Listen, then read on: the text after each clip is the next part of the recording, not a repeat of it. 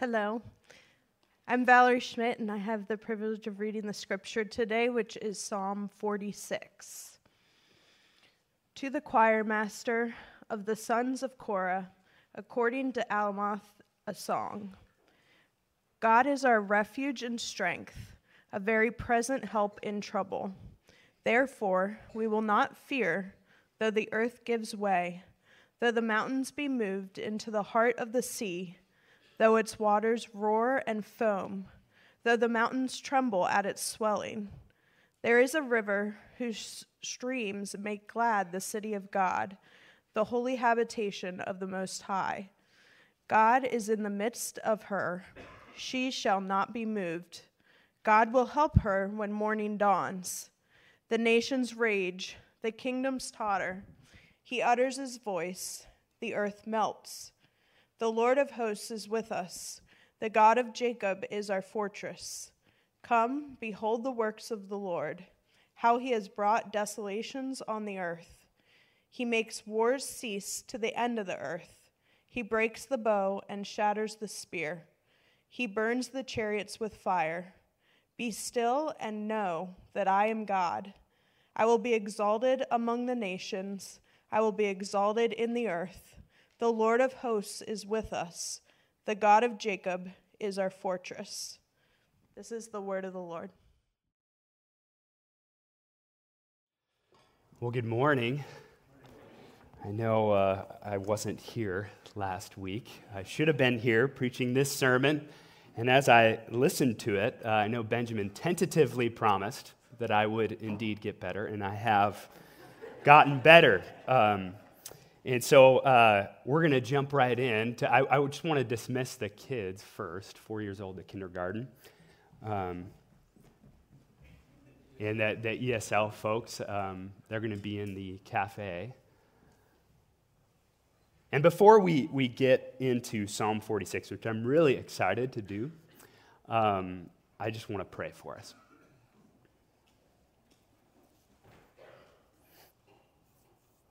Lord, we pray that you would draw near to us in a special way as we gather together in your name. That you would expose what needs to be exposed, that you would encourage us where we need to be encouraged, that you would challenge us where we need to be challenged, and in all things that you would lift up our heads, that you would hearken to us and call us to see you and know you and love you that we might be changed. In Jesus' name, amen. So, about 20 years ago, there was a tornado that tore through my hometown. And my mom got caught out in the road during it. I remember when she recounted her drive, seeing trees thrown to the ground as she was driving. Can you guess what she might have been feeling? Maybe you don't have to guess. Maybe you've been caught in a tornado. She was terrified, and she needed a safe place to run to. And as she was driving, she saw a garage door open. And all of these strangers somehow flocked to this garage door, and the owner of the house wasn't even home. And they made their way into the basement, and the window was blown in, and the computer was halfway across the room.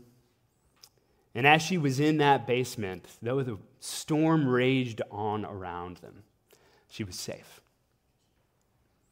We live in a world of uncertainty.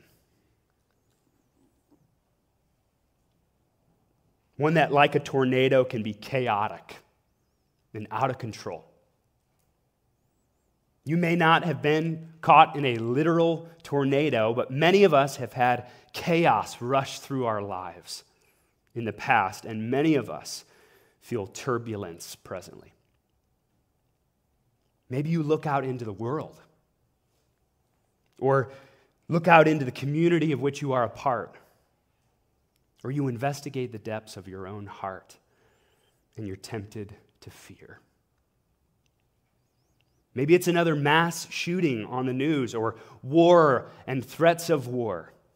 Maybe it's your child's public school curriculum, or the loss of a loved one, or the rumble in your heart of pride, or the crippling anxiety you bear of all the what ifs in your life. There's much in our lives that can cause us to tremble. Now, you might be thinking, isn't that a bit too doom and gloom for the start of our Advent series? Well, no. The Christmas story, the story that we anticipate and celebrate during Advent, is not one that denies the brokenness of the world, the chaos and injustice. Rather, it's a story in which God invades the trouble of the world in Jesus Christ and triumphs over it. Our Advent series is entitled Join the Triumph of the Skies, drawing from the classic Advent hymn, Hark the Herald Angels Sing. We recognize that the psalmist in Psalm 46 calls us just like the angels who announce the coming of Christ. Hark. Listen. Pay attention in your fear and in your trouble. Lift your head. In our trouble, we need a place of stability and safety, a place we can retreat to in our fear. And in Jesus Christ, we have one. Psalm 46 announces to us that God is a safe place for us to run to in trouble, a refuge and He is the only place where we can possibly be liberated from fear in the face of chaos. He's the only place that could bring the people of God to say, Therefore, we will not fear, though the earth gives way. He is that God for us. We can find courage in Him today and in this season because, number one, He reigns over the chaos. And number two, he dwells with us in it. He reigns over it, and he dwells with us in it. He reigns over our chaos. In Psalm 46, the psalmist uses extravagant and vivid imagery to describe the world that God's people are living in. Hear these first three verses again. God is our refuge and strength, a very present help in trouble. Therefore, we will not fear. Though the earth gives way, though the mountains be moved into the heart of the sea, though its waters roar and foam, though the mountains tremble at its swelling. The psalmist is drawing on the volatility of nature to describe the state of the world. Nature can be violent and unpredictable. In an earthquake, the earth is literally giving way. An earthquake can cause a 10 story building to crumble like a gingerbread house. It can create cracks 90 feet deep and two miles long. An avalanche can travel at speeds of 200 miles an hour and crack massive hundred year old trees like toothpicks. Consider a category four hurricane 300 miles wide, with winds sometimes reaching 150 miles an hour. Winds that can level cities in just a day. In March of 2011, a tsunami hit the island of Japan, wreaking havoc on everything in its way. And some have said that waves reached as high as 130 feet. Traveling about the speed of a car, and as it continued, increasing in speed. One professor described the power of such a wave in this way. He said that such a wave would have carried a similar force to that of a fleet of tanks, each weighing 60 to 65 tons, which is the equivalent of about 100,000 pounds a fleet of them. A wave rushing through the city, carrying with it homes, schools, children's toys, and human lives. This is apocalyptic language the psalmist is using here. It's as if the world is ending. Everything that was stable is now brittle and volatile. The mountains, symbols of permanence safety, and power are shaking and dissolving into the ocean. the waters are roaring. We often have a very pleasant view of water. You know, we drink it, we wash with it, we swim in it. I have it right here with some tea. But when it's out of control, it can be deadly. And throughout the Bible in, and in the psalmist culture, water was a symbol of chaos, uncertainty, danger. The sun doesn't shine in the depths of the sea where the mountains are being thrown. In this imagery, the creation itself is being undone. For if we look back in Genesis 1, the water that covered the face of the deep gave way to land and life. In Psalm 46, the sea, that place of darkness and chaos, is overtaking the earth.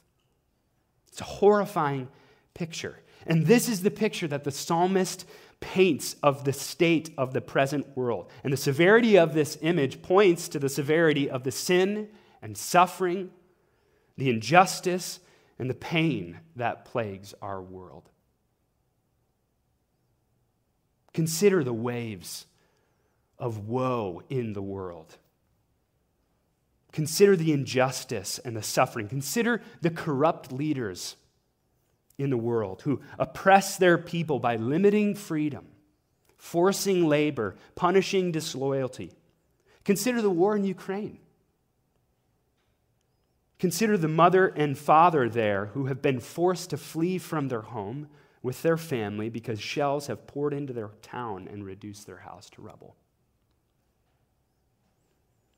And there are threats of more war as I don't know if you're keeping tabs on Japan, but Japan's bracing for the potential of an invasion from China.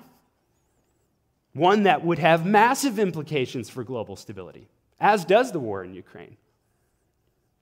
And there are threats of war all over the world, that, many of which we don't know about. That chaos is very visible, and yet there's chaos that's much more hidden. Consider chaos that is unseen. There is an unseen global universe in which men and women, boys and girls are trafficked for sex. And many other things. And in this hidden labyrinth of evil, which is expansive, more than we could possibly take, God's image is being ravaged behind closed doors. And in ways that we couldn't possibly comprehend, that evil is degrading our world from the inside out. Consider the chaos within our nation and within the church across our nation, in which people have entrenched themselves in their own political, ideological, and racial tribe to the extent that opinions become fact and in which all those that are unlike them or disagree with them warrant hatred and violence, whether that's physical or verbal. Consider the chaos within our own economy, the turbulence in which inflation has drained some people dry and has caused people's future financial security. That which they've worked for their whole career more volatile and vulnerable than it's ever been. Consider the chaos within your own heart and your own head, where the sins of pride and lust or maybe worry threaten to take you down, or where the pain of loss, failure, and maybe depression threaten to overtake you. Maybe you resonate with the psalmist who says in Psalm 69 Save me, O God, for the waters have come up to my neck. I sink in deep mire where there is no foothold. I have come into deep waters and the flood sweeps over me. The chaos in the world and in our own hearts can so often lead us to fear. We feel powerless, and in many cases, we are powerless to change what's happening or to see good in the midst of it. Are we doomed? We ask. Is this ever going to change? Is it just going to get worse? And what, what are all these things going to mean for me and my family? For my kids? For my kids' kids? Can good come out of the chaos of my life? We need a refuge, a place of safety in the storms we see and the floods that threaten us. And in Psalm 46, we are called, we are hearkened by the psalmist to see that God has shown himself to be a stable refuge for us. Amid our sin and suffering, we're called to run into the safety of his presence. Throughout the story of God, God shows this very thing by showing us that he reigns over the raging waters that bring chaos into the world. He shows that he is in control over the instability we face in our lives. Hear David in Psalm 29, starting in verse 3. The voice of the Lord is over the waters. The God of glory thunders. The Lord over many waters. The voice of the Lord is powerful. The voice of the Lord is full of majesty. Verse 10 The Lord sits enthroned over the flood. The Lord sits enthroned as king forever. God is king over the waters that roar and foam in Psalm 46. He's king over the war in Ukraine, global conflict. He's, he's king over the sexual brokenness in the world, the division and hostility in our nation, the economy. He's king over even that. He's king over your family, over your future, and even over your own heart. He reigns over all that would make you tremble this Christmas. And as king, he can both stop the chaos and he can wield it for his purposes. With a word, he can stop it, he can alter the course of history. As we'll see in verse 6 of Psalm 46, he can make wars cease. He can snuff out the hurricanes of wrong in the world. He can still the tsunami of your marital strife. He can do it. He can calm the tornado of your crippling anxiety about the myriad of what ifs you can't shake. He can still the storm of sickness and melt hearts of stone. But sometimes he doesn't stop the chaos, he wields it. Sometimes he doesn't change the chaos, he changes us in it.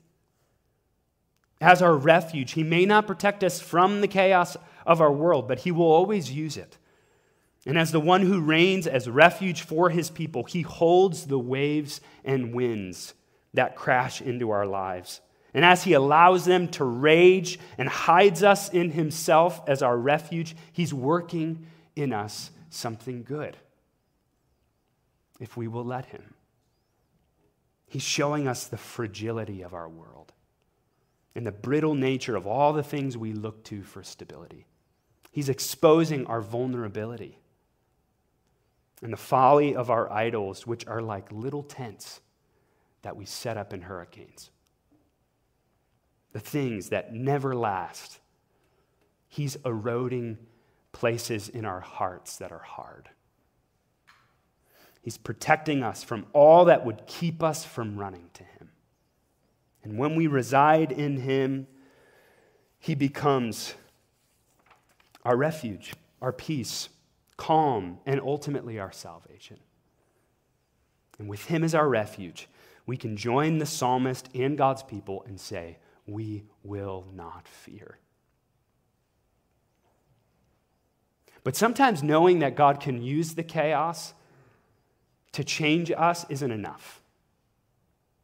Sometimes we're led into more fear when we consider that as king, though he could stop them, God lets the seas roar, allowing us and those we love to suffer, allowing tyrants to reign and oppress their people.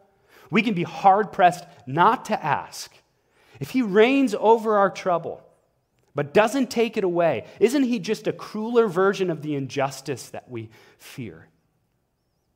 Or might we venture to ask the real question that resides underneath that question? Am I alone in this mess? Are we alone in a chaos that's raging around us? Or better yet, does God see me? Does he care about me? He does. Not only does he reign over it all, but he dwells with us in it. He dwells with us in our chaos. Imagine what it would be like to be lost in a storm at night. Maybe out in the woods. I've been there. It's terrible. It's deeply troubling, terrifying. Now imagine the relief that would come if you found a friend. Even if you remained lost in the woods together. Having someone with you in a storm changes everything. Suffering has a unique way of making us feel alone. And to be alone in pain only multiplies our anguish. In Psalm 46, the psalmist declares that not only is God our strength, our refuge, he is also a very present help in trouble. God is more than a king who reigns from on high, he's one that wades into the storm. He descends into the waves with us in love to carry us in our pain, our weariness, and in the oppression we face.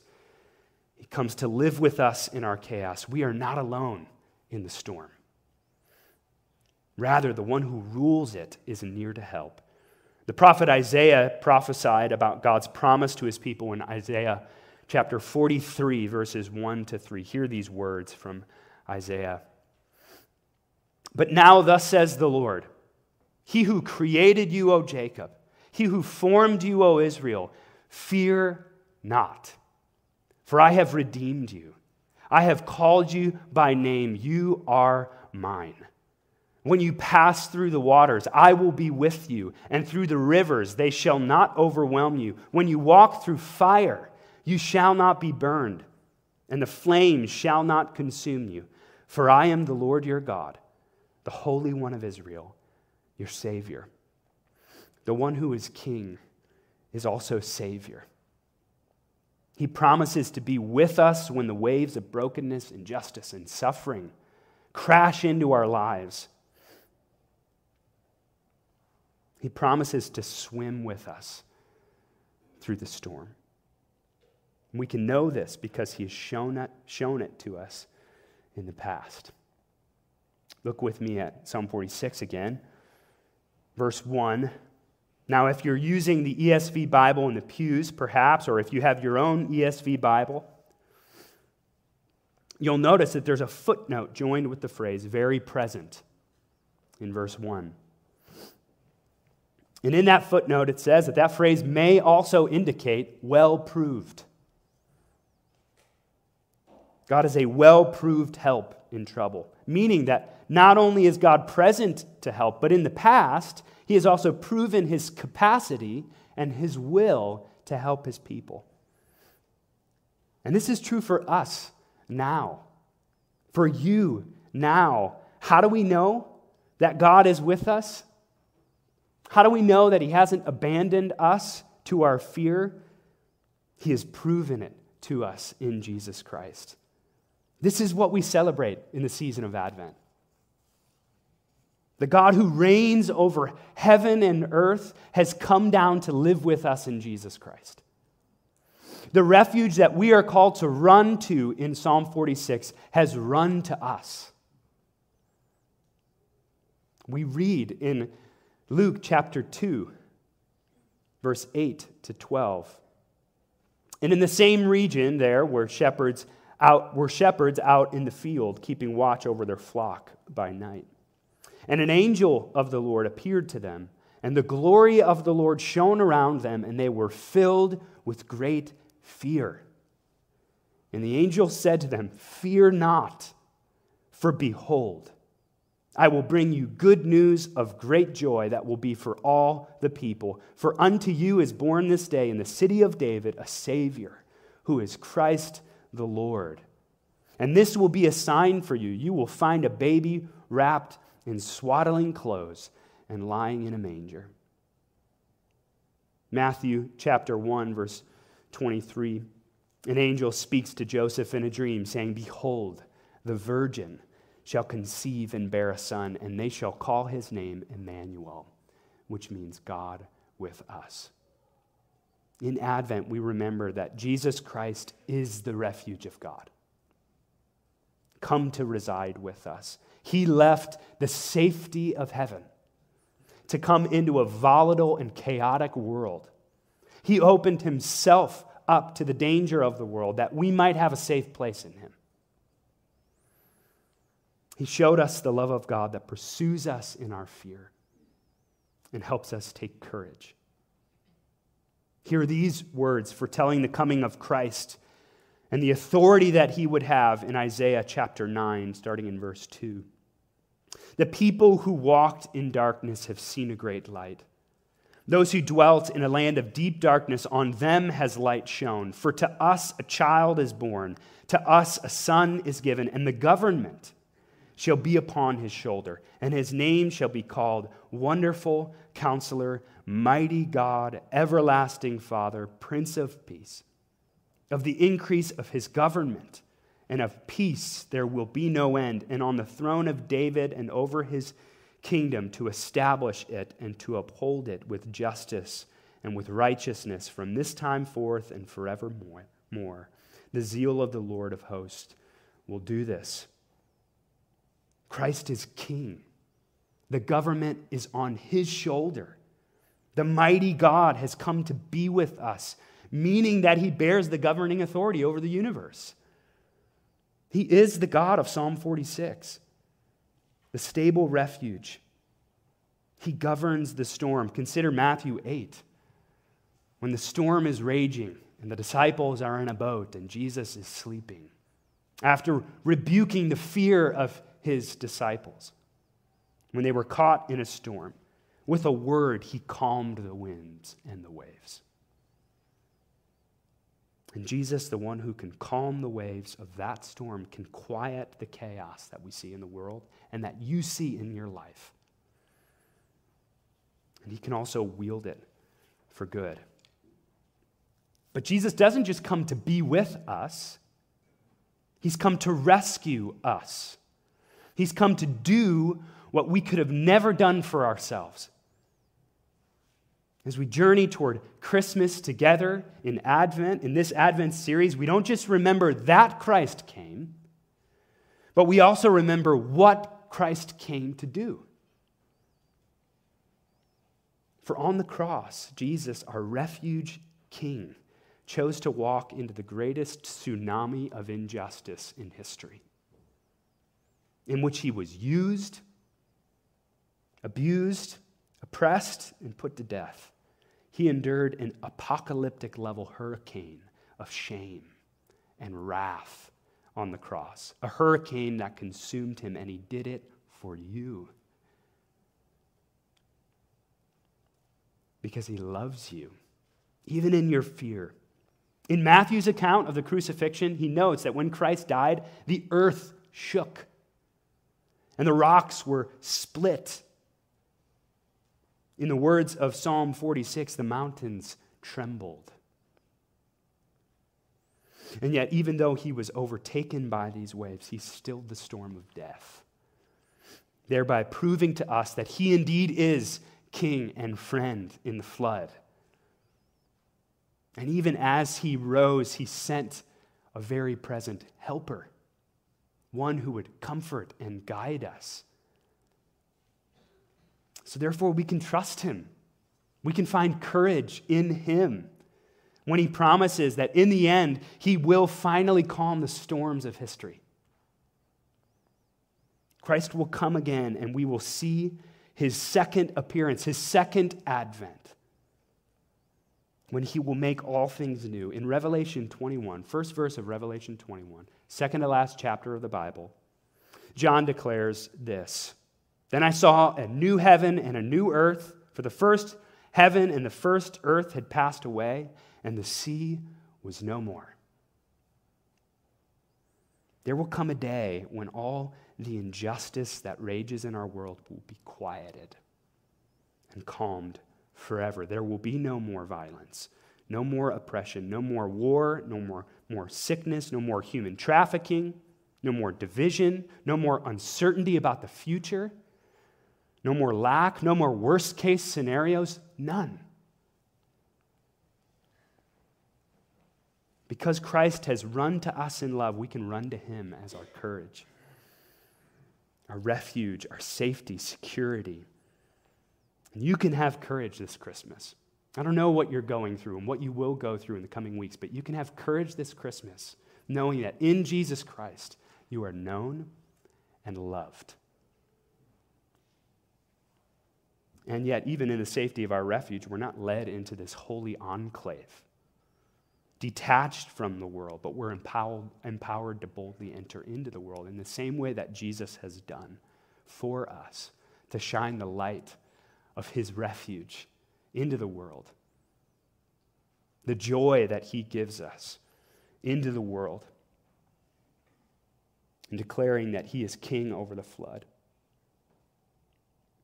So, we're going to move into a time of communion, um, coming to the Lord's table. It's fitting that uh, as we start our Advent series, that we would um, move into the Lord's table if, if the band would come on back up. And in communion, we rest. We take courage in, in this table being a refuge for not. For Christ invites us to come, and he says, Fear not. He says, I've done everything that has needed to be done that you might have safety here with God, with Him, together. In communion, we look back to His loving kindness displayed in Him coming as a baby at Christmas. We, we look back at His faithful presence in our lives. We remember His faithfulness to protect and encourage us. And we look forward to when he will come again and we will feast at his table, our final refuge. So, if the servers would come up and um, as we uh, t- partake of the table to receive the elements, if you would come down the center aisle and then proceed to the outer aisles and find your way back to your seat, and then I'll come back up and, and lead us from there.